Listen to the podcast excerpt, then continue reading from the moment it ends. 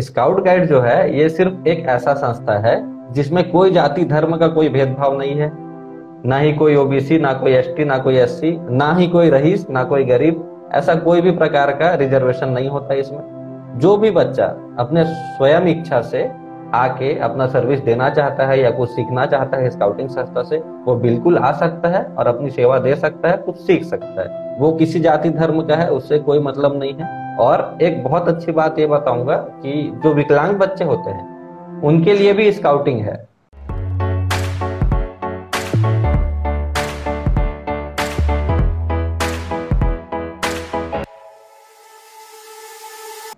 Okay, Good evening, okay. everyone. Good evening to all the viewers and today's our speaker, uh, Dilip Patel, sir. On behalf of Shashi Ring Foundation, I welcome you, sir.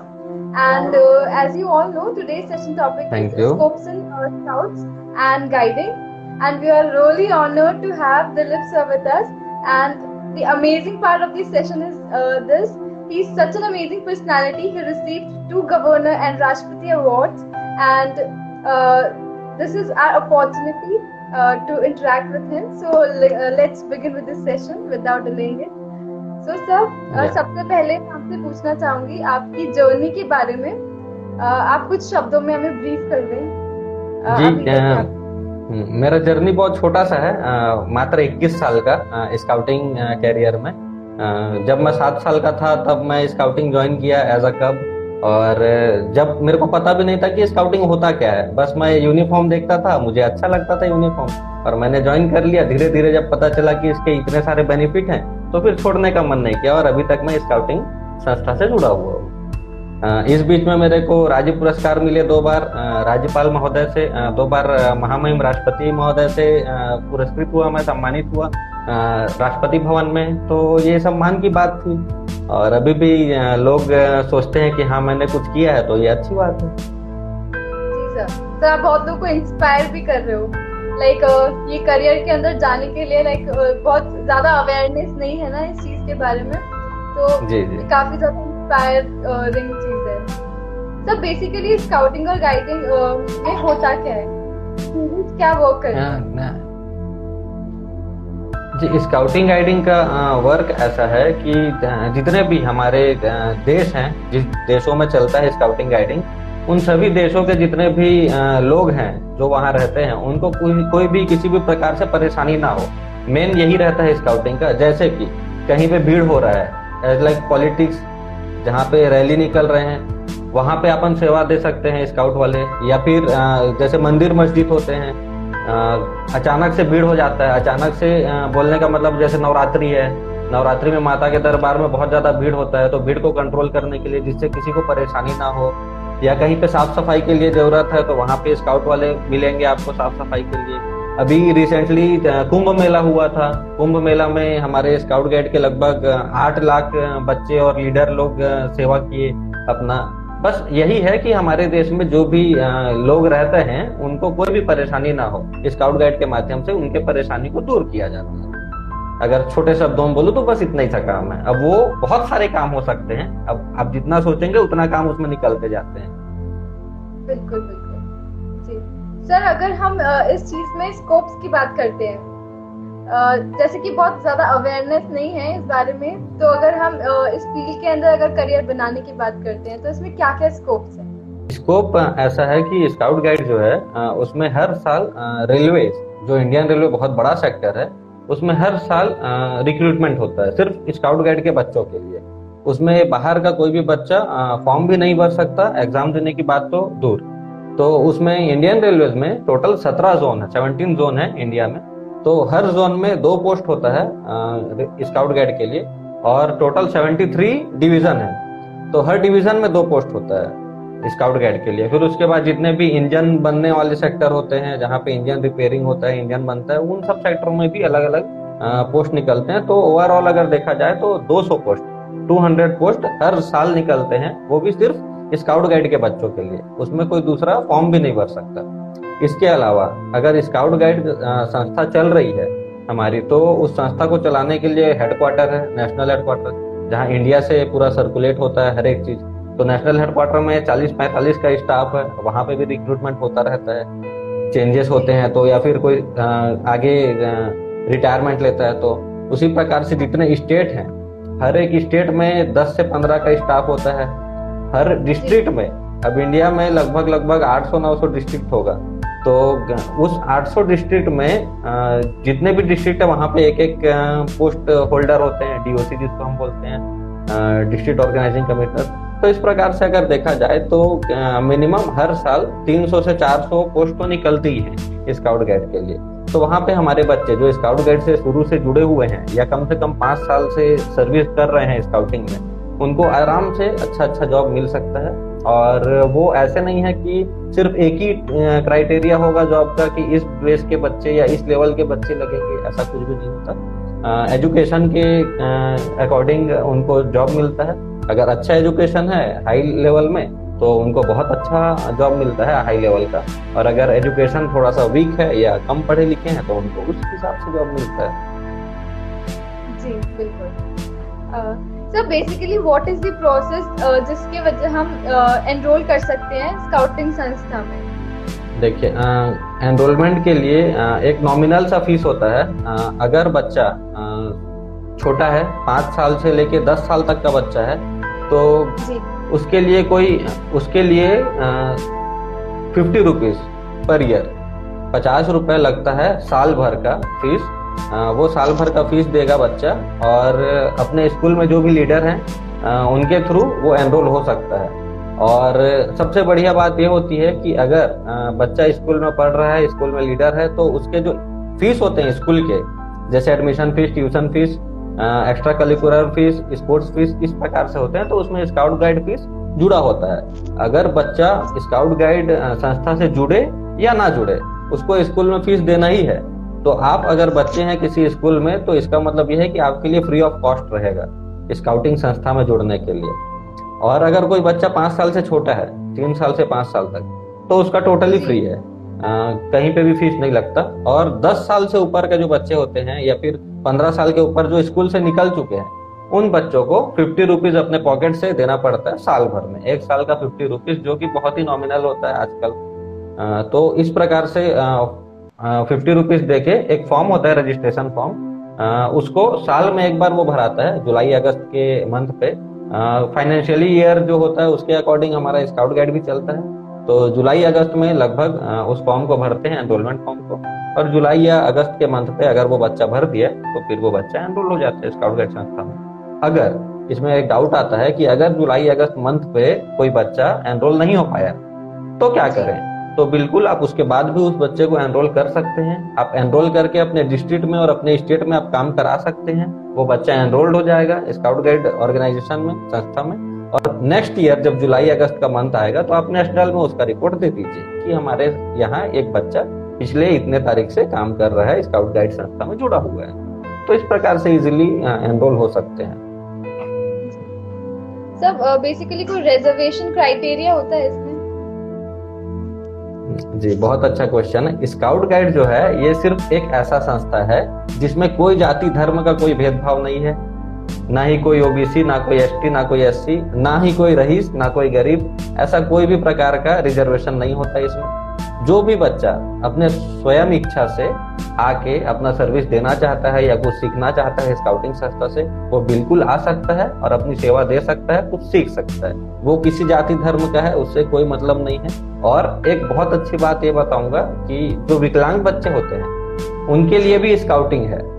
अगर कोई पैर से लाचार है, हाथ से लाचार है, उनके लिए भी स्काउटिंग संस्था खुला हुआ है, वो भी आके बिल्कुल स्काउटिंग संस्था के मेंबर बन सकते हैं और वो आगे राज्य पुरस्कार राष्ट्रपति पुरस्कार के लिए भी फाइट कर सकते हैं। जी बिल्कुल सर सर बेसिकली ये स्काउटिंग संस्था बनी कैसे? हाउ इट फॉर्म जी। स्काउटिंग संस्था जो है ये जो इसके जन्मदाता हैं लॉर्ड बेडन पावेल 1907 में उन्होंने इस संस्था को बनाया। तो 1907 के समय क्या होता था? उस समय अनेकों प्रकार के युद्ध हुआ करते थे। जैसे साम्राज्यवाद के लिए होता था, जातिवाद के लिए होता तो अनेक प्रकार के युद्ध होते थे। तो युद्ध के समय जो छोटे बच्चे रहते थे, उन लोगों का यूज़ किया जाता था कि उनको भेज देते थे, दूसरे जो दुश्मन है उन लोग के पक्ष में और किसी को उसके ऊपर शक भी नहीं होता था। और वो बच्चा जाके उनका जितना भी नीति नियम होता था, जो उनका प्लानिंग रहता था, वो सबको आके हम अपने पक्ष में बता देता था। तो जिससे उनको पूरा लीक हो जाता था उनका प्लानिंग तो जीत जाते थे युद्ध। तो जो बच्चे काम करते थे वो थे गुप्तचर भेदिया तो स्काउट जो वर्ड है वो स्काउट का अगर आप मीनिंग देखेंगे या फिर उस शाब्दिक अर्थ देखेंगे स्काउट का तो उसका मतलब गुप्तचर होता है।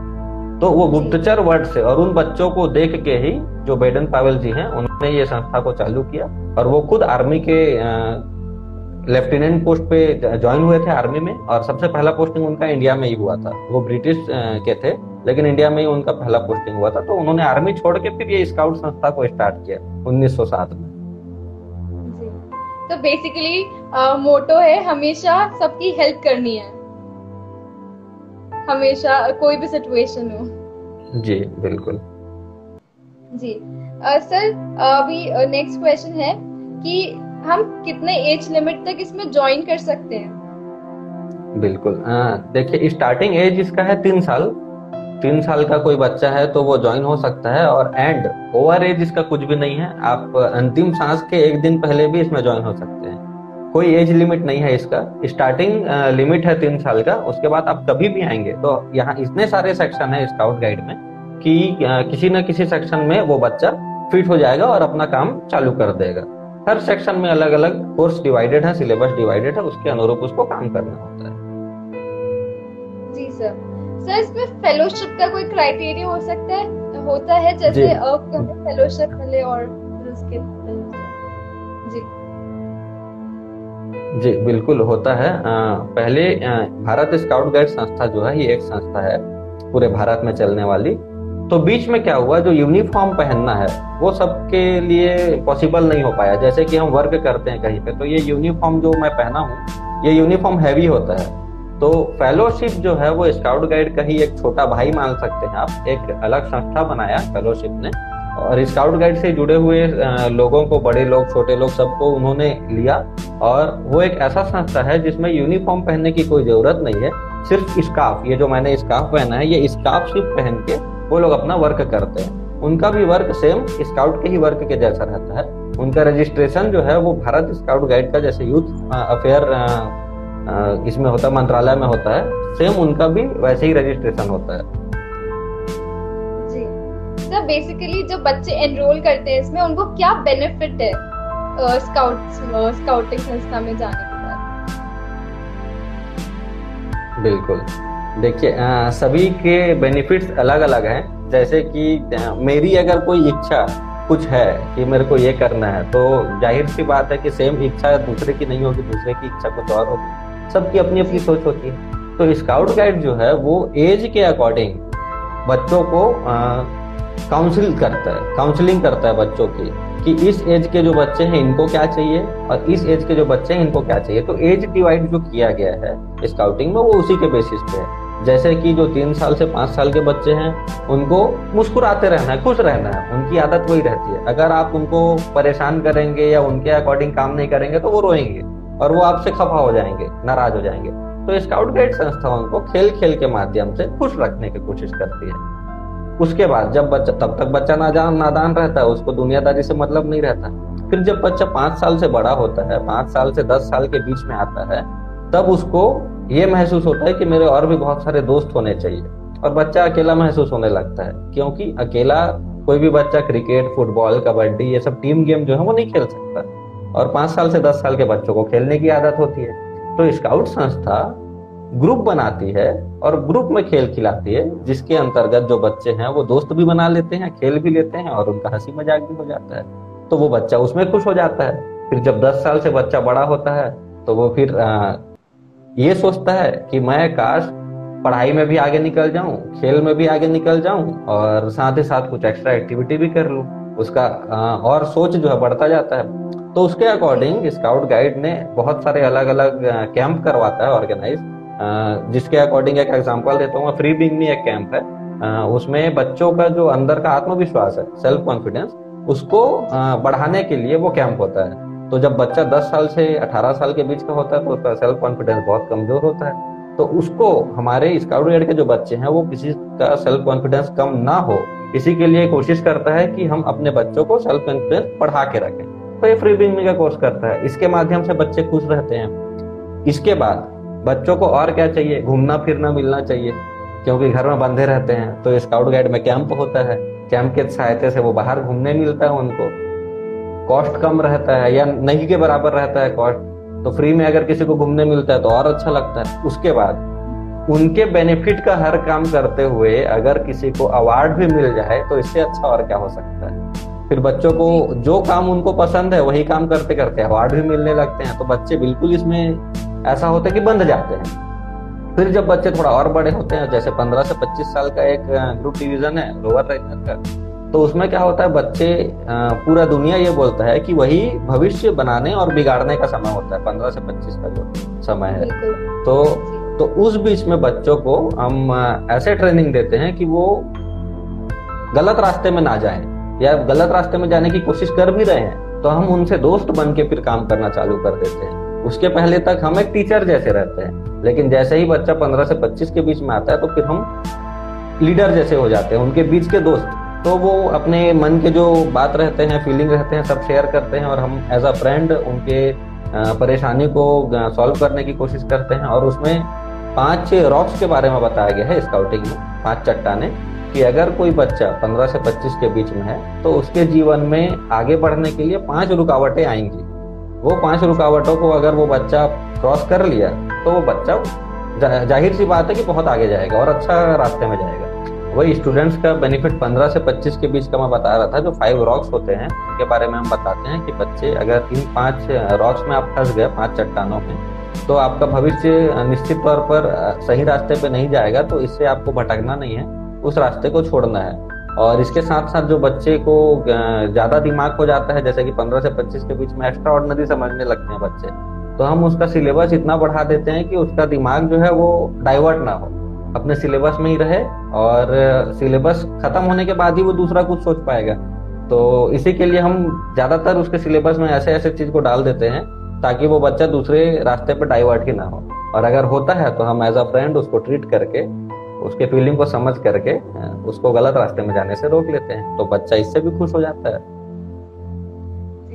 सब बेसिकली इन सब के दौरान उनकी जो पढ़ाई है वो डिस्टर्ब नहीं होती। उसका भी कुछ सबसाइड होगा कि उसके कैसे बैलेंस करते होंगे जी बिल्कुल बिल्कुल। उसका भी सब्सटीट्यूट ऐसा है कि साल भर कैंप होते हैं। लेकिन जो नेशनल हेडक्वार्टर है हमारे भारत की जहाँ से पूरा स्काउट गाइड संस्था चलता है वो एक ऐसा पूरा प्रोग्राम फाइनल करता है ईयर स्टार्ट होने से पहले। तो उसमें ऐसा रहता है कि जो भी बच्चों का एग्ज़ाम होता है हाफ़ ईयरली होता है या एनुअल एग्ज़ाम होता है या यूनिट टेस्ट होता है जिसको हम लोग अपने स्टेट बोर्ड में तिमाही बोलते हैं थ्री मंथ में क्वार्टरली तो ये सब एग्ज़ाम के बीच में कोशिश करता है नेशनल हेडक्वार्टर कि उस बीच में कोई कैंप ना करें। और अगर होता है उस बीच में कोई कैंप तो सिर्फ़ इस लेवल का कैंप होता है कि जिसमें गिने चुने बच्चे, जैसे पूरे ऑल ओवर इंडिया से दो बच्चे ऑल ओवर इंडिया से दस बच्चे, इस टाइप से कैंप होता है, उस बीच में अगर होता है तो। और जो नॉर्मल कैंप होता है, जिसमें कि बहुत सारे बच्चों का पार्टिसिपेशन रहता है, जिसमें पढ़ाई इफ़ेक्ट हो सकता है, वो सारे कैंप को ऐसे पीरियड में, ऐसे टाइम पे कंडक्ट किया जाता है, जिस टाइम पे पढ़ाई का लोड कम हो। और प्रैक्टिकली अगर देखा जाए तो हम सब भारतीय हैं, हम सब जानते हैं कि कितना भी अच्छा होशियार बच्चा ही क्यों ना हो जैसे ही एडमिशन लेता है किसी क्लास में वो पढ़ाई स्टार्ट नहीं कर देता। वो जर, ज़रूर ऐसा बात होता है कि आखिरी के छह महीना या चार महीना अच्छे से पढ़ाई करता है बच्चा। और अगर स्टार्टिंग से कोई बच्चा पढ़ता है तो फिर वेल एंड गुड वो तो और अच्छी बात है। फिर उसको डेली दो घंटे से ज़्यादा पढ़ना नहीं पड़ता। तो हर केस में जो है स्काउट गाइड जो है फिट हो जाता है तो कोई दिक्कत नहीं आती बच्चों को। जी बिल्कुल। सर अगर हम पुरस्कार की बात करें तो वो किसे मिलता है और उसका क्या प्रोसेस होता है?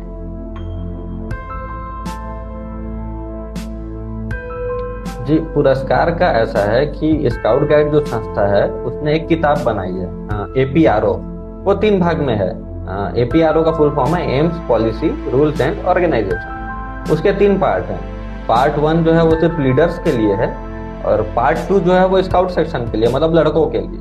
लड़के चाहे छोटे हों, चाहे बड़े हों। और पार्ट थ्री जो है, वो लड़कियों के लिए है गाइड सेक्शन तो उसमें चाहे लड़कियाँ बच्ची छोटी हों या बड़े हों। तो तीन पार्ट में बनाया है एपीआरओ को। उन तीनों पार्टों में अलग अलग जो एज के बच्चे हैं, उनके लिए सिलेबस दिया हुआ है कि इस एज के बच्चे को इतने दिन में ये काम करना है। फिर इस एज के बच्चे को इतने दिन में ये काम करना है। टाइम भी उसमें डिवाइडेड है टाइम भी दिया गया है। मिनिमम टाइम अगर एक महीने का है, एक एग्ज़ाम्पल दे रहा हूँ आपको। मिनिमम अगर एक महीने का है तो उसका मैक्सिमम टाइम एक साल रहता है। मतलब कि इजीली कोई भी बच्चा उस चीज़ को अचीव कर सकता है। अगर एक महीने में नहीं तो दो महीने में करेगा, दो महीने में नहीं तो छह महीने में करेगा। लेकिन इजीली कर सकता है, कोई उसमें दिक्कत नहीं आती। तो इसलिए जो एपीआरओ में दिया हुआ है, उसके सिलेबस के अकॉर्डिंग बच्चा अगर काम करता जाता है, और अगर एपीआरओ देखता नहीं है बच्चा तो भी उसका जो लीडर होता है, जो जिसके अंडर में बच्चे काम करते हैं, वो लीडर को पता रहता है कि हमें बच्चों से क्या काम कराना है, किस एज के बच्चों से। बस वो काम करते जाएँगे और कुछ नहीं करना है, जो काम किए हैं बच्चे, उसको एक पेपर में या एक फ़ाइल में, एक कॉपी में लिख देना है कि मैंने इतने तारीख को ये काम किया जैसे डेली डायरी मेंटेन करते हैं कुछ लोग, उसी प्रकार से बच्चों को डेली डायरी मेंटेन करना होता है स्काउट गाइड का। और वो डेली मैंने ये काम किया, इतने बच्चों के साथ किया, इतने टाइम किया, बस इतना सा नॉर्मल लिख देगा, जिसको हम लोग लॉग बुक बोलते हैं स्काउटिंग भाषा में। और उस लॉग बुक के थ्रू वो जाएगा टेस्ट देने के लिए, हर एक स्टेज है अलग अलग टेस्ट के। तो उस स्टेज में जाएगा, उस स्टेज के हिसाब से जो भी वो काम किया रहेगा, उसके अकॉर्डिंग उसके क्वेश्चन किए जाएँगे। कि अगर आपने ये काम किया है तो जो भी काम किया है बच्चा, उसके बारे में तो उसको पता ही होगा, कहाँ पे किया, कब किया। बस ऐसे नॉर्मल से क्वेश्चन होते हैं। और क्योंकि वो स्काउटिंग संस्था से जुड़ा हुआ है तो ज़ाहिर सी बात है स्काउटिंग के कुछ क्वेश्चन होंगे कि हमारा संस्था कब चालू हुआ, किसने चालू किया। इस टाइप से कुछ कुछ क्वेश्चन होते हैं बेसिक वो सब क्वेश्चन पूछे जाते हैं, और जो बच्चा जेनुअनली काम किया रहता है, बस वो बच्चे को कोई नहीं रोक सकता। वो फिर राज्य पुरस्कार राष्ट्रपति पुरस्कार में इजीली पास हो जाता है, और उसके बेस पे अवार्ड भी मिल जाता है बच्चे को। तो बेसिकली जो वो काम करता है उसी के क्वेश्चन से पूछे जाते हैं। बिल्कुल। जी। सर अभी लाइक आपने क्या चैलेंजेस फेस किए इस दौरान?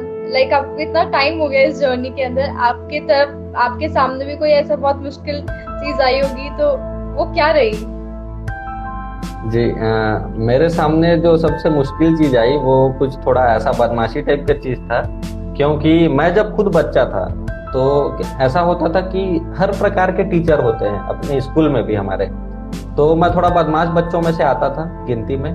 तो जो टीचर ऐसे होते थे कि जो थोड़ा कामचोरी टाइप करते थे। हाँ, कामचोरी मतलब समझ रहे हैं आप? तो हाँ मैं अपने व्यूवर्स को बता देना चाहता हूँ कि मैं बहुत ज़्यादा बदमाश बच्चों में से था। और जो टीचर काम चोरी टाइप करते थे कि आना है और क्लास अच्छे से नहीं लेना है स्काउट गाइड का और कुछ भी बोल के चले जाना है या फिर नहीं बताना है, ये बोलते थे कि बुक पढ़ लो इस टाइप से। तो मैं उनकी क्लास लेता था। बहुत परेशान करता था मैं अजीबो गरीब डाउट पूछता था और टीचर को पता रहता था कि मेरे को पता है वो चीज़ तभी मैं पूछ रहा हूँ। तो टीचर भी मेरे को कुछ नहीं बोलते थे। और अक्सर क्लास में क्या होता है टीचर जब सवाल पूछते हैं बच्चों से तो ऐसा करते हैं कि मैं अभी पढ़ा रहा था, मैं क्या पढ़ाया तुम बताओ, तुम्हारा ध्यान नहीं है, इस टाइप से। तो मैं टीचर के क्लास में मस्ती करता था, बैठे रहता था, जो कि मेरी गलती है, आज मेरे को महसूस होता है वो चीज़। मैं मस्ती करता था और जब टीचर पूछते थे कि मैंने क्या पढ़ाया, आप बताओ। आपका ध्यान नहीं है। तो मैं उससे भी ज़्यादा बता देता था। जो टीचर पढ़ाए रहते थे, उससे भी ज़्यादा बता देता था कि आपने ये ये बताया, क्योंकि टॉपिक को पता रहता था। तो ये बदमाशी से जब मैं खुद लीडर बना तो फिर मेरे को ये लगा कि अब वो चीज़ मेरे को फेस करना पड़ेगा, जो मैं बच्चा होके करता था टीचर के साथ। तो वो जो टाइम था, बहुत कठिन था मेरे लिए जब मैं लीडर बना था और बच्चे रहते हैं तो ज़ाहिर सी बात है कि हमारे अंदर कंट्रोल नहीं होता। हम लोग जो भी हँसी मज़ाक कर सकते हैं, बातचीत कर सकते हैं, चिढ़ाना, ये सब नॉर्मल बात है। जब लीडर बन जाते हैं तो किसी भी जगह हम बंद जाते हैं एक जगह में। तो जब हम बंद गए, तब मेरे को ये लगा कि अरे, अब जो बच्चों का ज़िंदगी है, वो मेरे से अलग हो रहा है और बच्चे अब मेरी वैसे ही मज़ाक उड़ाएँगे जैसे मैं उड़ाता था। लेकिन मैं बहुत अच्छा लीडर बनने का कोशिश किया और मेरे अंडर में अभी चौबीस बच्चे हैं, लड़के। अच्छा। सर, हम बात कर रहे थे आपके चैलेंजेस के बारे में। तो मैं ये पूछना चाहूँगी उस, बीच में कि आपने लाइक जब आप लीडर वाले पोजीशन पे आ गए तो आपने बच्चों के साथ कैसे डील किया? जी मैं वही बताना चाहूँगा। जब मैं लीडर बन गया तो मैं सभी बच्चों को यही बोलता था कि मुझे सर मत बोलना सबसे पहले तो क्योंकि मुझे बुज़ुर्ग टाइप की फीलिंग आती है सर बोलने से। और मैं खुद अभी बच्चा हूँ तुम लोग के एज का हूँ तुम्हारा फ्रेंड हूँ। और मैं सबको यही कोशिश करता हूँ अपने बच्चों को ये बोलने की। कि आप सब मुझे भैया बोलिए। और मेरे बच्चे के अलावा मैं जहाँ दूसरी जगह ट्रेनिंग देने भी जाता हूँ, अब तो ऑल ओवर इंडिया और इंडिया के बाहर भी ट्रेनिंग देने जाना पड़ता है। तो अगर मैं ट्रेनिंग देने जाता हूँ कहीं पे भी तो मैं बच्चों से यही बोलता हूँ कि मुझे भैया बोलो आई एम यूर ब्रदर ऐसा ही मैं ट्रीट करता हूँ ताकि जो अपने मन की फीलिंग होती है, वो इंसान मुझसे शेयर करने में बिल्कुल भी संकोच ना करे। डरे मत, क्योंकि टीचर और सर मैडम लोग से बोलना थोड़ा सा डरते हैं बच्चे। मैं कभी टीचर जैसा बिहेव नहीं करता। मैं अपने दोस्तों के जैसे बिहेव करता हूँ। और अगर कोई बच्चा मेरा बदमाशी करता है, और वो ऐसा टाइम रहता है कि बिल्कुल वो बदमाशी कर सकता है, कोई वहाँ पे ऐसा बड़ा इंसान नहीं है जिसके सामने बदमाशी करने में कोई दिक्कत है तो मैं उसके साथ जाके उसके साथ मैं भी बदमाशी करने लग जाता हूँ। तो उससे वो खुश हो जाता है कि, अरे वाह, भैया आगे हमारे साथ मस्ती कर रहे हैं। तो इससे थोड़ा सा फ्रेंडशिप अच्छा हो जाता है, और फिर जब मैं उनको बोलता हूँ कि ये टाइम था तुम्हारा अब जब मेरा टाइम आएगा तो तुम एकदम शांत हो जाना तुम बदमाशी मत करना। तो वो मान जाते हैं मेरी बात। तो ये आपकी स्ट्रैटेजी है उनके साथ डील करने के लिए। जी जी जी। जी सर सर आपने ये करियर क्यों चूज़ किया? इसके पीछे क्या मोटिवेशन रहा है आपका? जी आ, बात ऐसा था कि मैं स्काउटिंग जो ऑर्गेनाइजेशन है जो संस्था है इसको दो से तीन बार छोड़ चुका हूँ। लेकिन आ, ऐसा होता है कि जब मैं इसको छोड़ता हूँ और इसके जो ऑप्शन है उन ऑप्शन को मैं चूज़ करता हूँ तो जब ऑप्शन में जाता हूँ तो मुझे पता चलता है कि नहीं इससे अच्छा तो स्काउटिंग ही है। और फिर मैं वापस स्काउटिंग में आ जाता हूँ। जैसे कि एग्ज़ाम्पल जब मैं नाइन्थ क्लास में था अभी तक हमारे इस एरिया में मैं नहीं जानता किसी को जो नाइन्थ क्लास का बच्चा हो और राष्ट्रपति पुरस्कार लिया हो इतने कम एज में। तो जब मैं नाइन्थ क्लास में था तब मुझे राष्ट्रपति पुरस्कार मिल गया था। तो उसके बाद मैं अपने सर को पूछता था स्कूल के कि सर अब मैं क्या करूँ?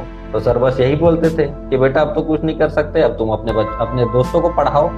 तो मैं नाइन्थ क्लास का बच्चा और इलेवेंथ क्लास के भैया लोग को पढ़ाने जाऊँगा तो मैं भैया भैया बोल के पढ़ाऊँगा और वो लोग छोटू छोटू बोल के मार देंगे। तो ये सब घटना होने लगी तो फिर मैं छोड़ दिया स्काउटिंग नहीं करके। फिर मैं एनसीसी में गया एनसीसी में सी सर्टिफिकेट आरटीसी वगैरह किया। उसके बाद फिर एनसीसी में भी देखा कोई स्कोप नहीं था। फिर मैं वापस से स्काउटिंग में आ गया। स्काउटिंग में आने का मेन रीजन अगर देखेंगे आप तो बस ये है जो सबसे अच्छा लगता है मेरे को, कि आप एक बार ज्वाइन हो गए तीन साल के बाद कभी भी तो आपका कोई एंड नहीं है। आप कितने भी उम्र तक जा सकते हैं, आप स्काउटिंग संस्था लेकिन यही चीज़, अगर दूसरा इसका ऑप्शन जो कोई भी संस्था है, मैं नाम नहीं लेना चाहूँगा, लेकिन बहुत सारे संस्थाएँ हैं, जो इस प्रकार की गतिविधियाँ कराती हैं, लेकिन उसमें एक एंड आ जाता है लाइफ में। इतने एज के हुए, ये ये अवार्ड अचीव किए, उसके बाद बस खत्म, अब कुछ नहीं, अब सिखाओ। तो कब तक सिखाएँगे? हमको भी तो कुछ चाहिए, या फिर हम सिखा रहे हैं तो बदले में बच्चों का रेस्पेक्ट चाहिए, या खुशी चाहिए, या घूमना फिरना चाहिए, कुछ भी। तो वो सब चीज़ ब्रेक हो जाता है बाकी संस्थाओं में, और स्काउट गेट संस्था ऐसा है कि भविष्य में कितना भी आप आगे जाते जाइए आपको अचीवमेंट मिलते जाएँगे और आपको खुशी मिलते ही रहेगी। जी जी जी सर सर आपके मतलब पॉइंट ऑफ़ व्यू से आपका क्या सक्सेस मंत्र रहा है जो कि आप हमारे व्यूअर्स से भी शेयर करना चाहेंगे?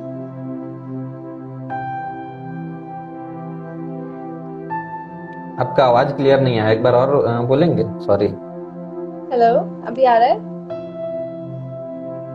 हेलो हाँ जी हाँ जी आ रहा है बोलिए।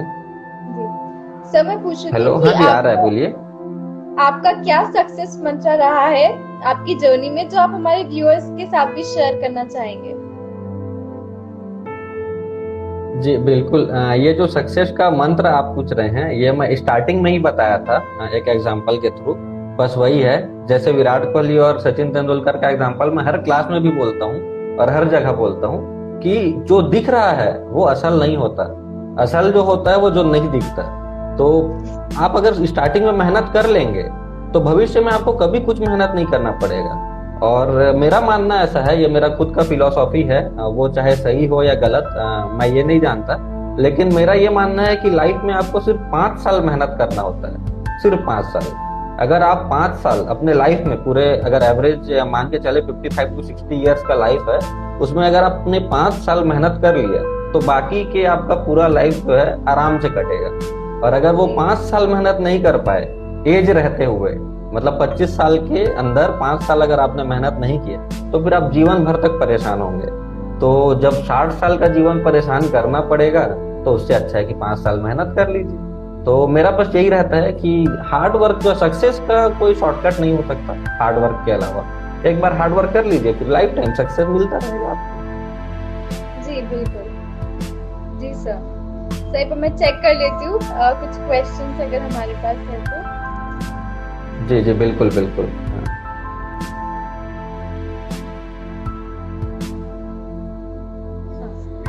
क्वेश्चन है कि is this pay any amount like कुछ सैलरी या फिर कुछ पे करते हैं? जी बिल्कुल। देखिए इसमें भी वही है। आ, सेम वही एग्जांपल यहाँ पे भी फिट होता है। विराट कोहली और सचिन तेंदुलकर जब ग्राउंड में खेलते थे प्रैक्टिस के सेशन में तो उनको कुछ पेमेंट नहीं मिलता था कोई सैलरी नहीं मिलता था। बल्कि अपने पॉकेट से उनको किट बैग का बैट का बॉल का पैसा देना पड़ता था। तो स्काउटिंग संस्था भी उसी प्रकार से है। स्टार्टिंग में जब तक आप मेहनत कर रहे हैं और जब तक आप अवार्ड लेने के लिए कार्य में हैं अग्रसर तो एकदम नॉमिनल खर्च आपके होंगे। आ, कोई आपको पैसा मिलेगा नहीं बल्कि आपके पॉकेट से नॉमिनल एकदम नॉमिनल जैसे साल का पचास रुपया हो गया कभी साल का सौ रुपया हो गया इस टाइप से खर्च होंगे। लेकिन आप एक बार किसी पोजीशन में पहुँच जाएँगे या परमानेंट किसी जॉब में हो गए स्काउटिंग में तो बिल्कुल आपको सैलरी मिलेगा। आ, ऐसा नहीं है कि लाइफ टाइम आपको फ्री सर्विस करना है। वो फ्री सर्विस जो है वो इसके लिए होता है कि जो स्काउट गाइड संस्था है वो भी देखना चाहता है हमको परखना चाहता है कि हाँ अगर हमको पैसा नहीं मिलता है तो हम काम कर सकते हैं कि नहीं। जिस दिन स्काउटिंग संस्था को ये पता चल जाता है कि हाँ ये जो इंसान है ये बिना सैलरी के भी अपने खुशी से सर्विस कर रहा है तो स्काउटिंग संस्था उसको सैलरी दे करके अपॉइंट कर लेती है कि आप आइए हमारे साथ काम कीजिए आपको सैलरी दिया जाएगा। जी सर एक जी सर इधर दूसरा क्वेश्चन है। सर मैं एक स्काउट हूँ इसलिए टेंथ के बाद स्काउट से कैसे जुड़े? जी। बहुत अच्छा क्वेश्चन है। उनको मैं एक अच्छा चीज़ बता देता हूँ कि मैं भी जो स्कूल की बात कर रहा था वो केंद्र विद्यालय की ही बात था। और मैं भी केवी का ही स्काउट था, केंद्र विद्यालय से ही मैं भी पढ़ा हूँ केंद्र विद्यालय रायपुर से। तो टेंथ क्लास के बाद आप अगर केंद्र विद्यालय में जुड़ना चाहते हैं तो आप इलेवेंथ क्लास में जुड़ सकते हैं एज अ स्काउट उसमें कोई दिक्कत नहीं है। जब आप इलेवेंथ और ट्वेल्थ क्लास में रहेंगे तो उस बीच में आपका स्काउट का एक स्टेज होता है। जैसे प्रवेश होता है, दीक्षा होता है, प्रथम सोपान, द्वितीय सोपान, तृतीय सोपान, इस प्रकार से। तो इलेवेंथ और ट्वेल्थ क्लास के ड्यूरेशन के बीच में उस बच्चे का तृतीय सोपान कैंप हो जाएगा ट्वेल्थ क्लास में। फिर जब वो बच्चा ट्वेल्थ से निकल जाएगा तो फिर एक ओपन यूनिट जो स्कूल से कोई उसका लेना देना नहीं रहता ओपन यूनिट होता है। जैसे कि मेरा खुद का एक किसके होते हैं उनको लेता हूँ अपने क्रू में। उसी प्रकार से वो बच्चा स्कूल से निकलने के बाद ओपन यूनिट में एडमिट हो जाएगा और वो राज्य पुरस्कार राष्ट्रपति पुरस्कार के लिए आगे तैयारी कर सकता है। जी सर जी। ओके। और क्वेश्चन तो मुझे नहीं दिख रहे हैं इसमें। शायद वो पीछे वाले वीडियोस में चले गए हैं। बार बार रिकनेक्ट हो रहा था तो शायद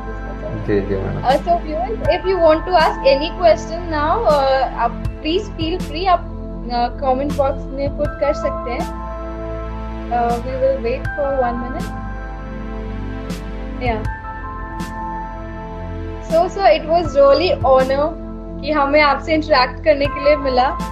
एंड आपने आपका टाइम हमारी एनजीओ के लिए दिया। उसके लिए बहुत बहुत शुक्रिया। Thanks to you also and Harshal ji Shashi dream foundation को मेरा बहुत बहुत धन्यवाद, जिन्होंने मुझे इस लायक समझा और इन बच्चों के सामने, इन व्यूवर्स के सामने मैं आके शायद कुछ कहने की कोशिश किया, अगर वो समझ पाए होंगे तो। ये आप लोग का बड़प्पन है कि आपने हमें याद किया। आप लोग को बहुत बहुत धन्यवाद। और मैं अपने भाइयों को भी धन्यवाद बोलना चाहूँगा जिनके वजह से मैं यहाँ पे हूँ। जैसे कि गौरव दिल्लीवार जी हैं मेरा छोटा भाई मेरे दोस्त हैं जिन्होंने मुझे प्रमोट किया कि नहीं आप बिल्कुल आइए। और मेरे मेंटर मेरे जीजा जी डॉक्टर पुष्पेंद्र इन सबको मैं बहुत बहुत धन्यवाद बोलना चाहूँगा।